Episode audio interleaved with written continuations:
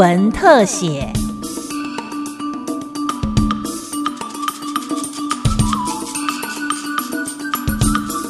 听众朋友您好，欢迎收听今天的新闻特写，我是郑其威。武汉肺炎肆虐全球，三军总医院从四月初由感染与热带医学科以及中医部合作建立新冠肺炎患者中西医共治模式。采用卫生福利部国家中医药研究所草拟的新冠肺炎病毒中医临床分期治疗指引，在急重症患者的治疗上能扭转病势，在重症轻症的患者治疗上，则可以缩短病毒转阴与住院的时间。中医药研究所所长苏义章教授说：“西医的新药研发时间可能要十年，资金的需求也在十亿美金以上，新药的价格不菲，造成使用困难。”因此，中医药研究所尝试从过去几千年的中医药寻找解方，回头用在临床，速度比较快。像是现在用在武汉肺炎的中医药台湾清冠一号，有效阻挡病毒表面蛋白跟人体细胞结合，并加快病人痊愈的速度。服中药到解除隔离，平均只花八天。其实，在全球哈，现在已经发现，你从实验室研发要到临床，它的时间很漫长，花的钱非常多。那平均研发一个这个西医的新药，大概至少要十年以上，十亿美金以上。那随着大家可以看到很多的一些这个呃要求越来越严格的时候，它这个呃又一直在往上增加，所以有很多新药，大家可以看到几乎都价格都非常高，民众要使用它其实相当困难，所以我们就想到呢，能不能从临床，那它可以直接找到。过去这个一两千年来有经验的药物，在经过修饰，所以像这一次新冠肺炎的药物，我们就是从过去的经验，那找到呢这个呃比较好的组成，那在实验室做了验证，那验证完以后，很快就清楚它的机转跟怎么样去做它的这个制剂上的控管，所以我想这个大概是在全球我们现在认为药物研发最有效能的一个方式。国家中医药研究所副所长邱文慧指出，在验证临床疗效之后，国家中医药研究所着手探讨中药复方水煎剂台湾清冠一号的作用机转，证实复方中成分能与新冠病毒的棘蛋白结合，阻断病毒感染，并抑制细胞激素风暴出现，模仿疫苗的作用机转。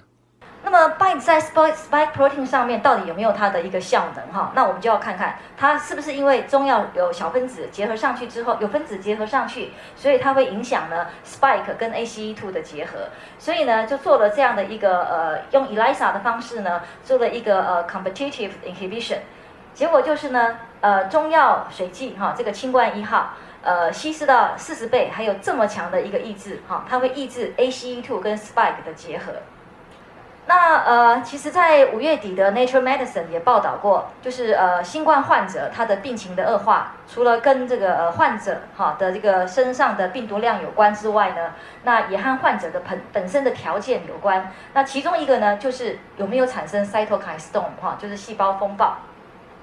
那我们以肺部的呃这个而言呢，哈，肺泡细胞呢，它所产生的这个 IL-6 和 TNF 阿法。在 cytokine storm 上面扮演很重要的病理角色，它会引起这个呃肺部坏死跟肺纤维化。那这也是呢 COVID-19 患者呢在临床上肺部我们可以看到的征兆。那我们同仁也进一步的就是证实呢，呃这个清冠一号它在于抑制哈，我们建立相关的一个 AC model，就是清冠一号呢它确实可以抑制肺泡细胞这个 overproduction 呃 IL-6 跟 TNF alpha。此次借由照护新冠肺炎患者，开启了从 bedside to bench 的转移医学执行与后续产学研发合作的新模式。三军总医院蔡建松院长说：“签署合作备忘录意义非凡。”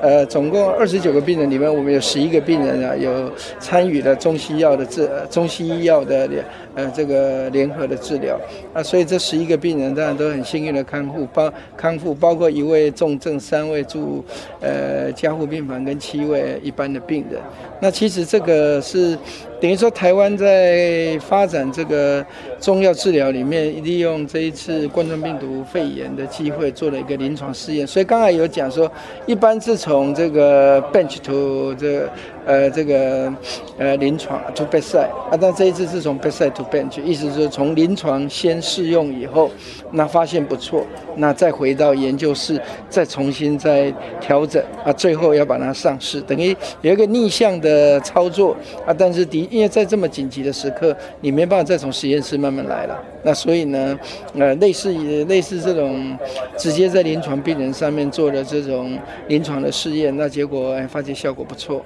那所以呢，这一次的合作应该算是中西医结合上一个蛮重要的突破了。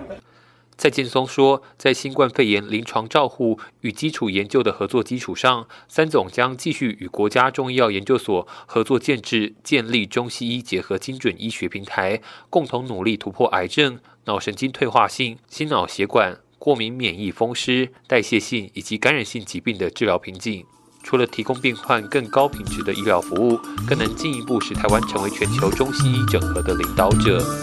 以上新闻特写由新闻科技者郑其威采访直播谢谢您的收听。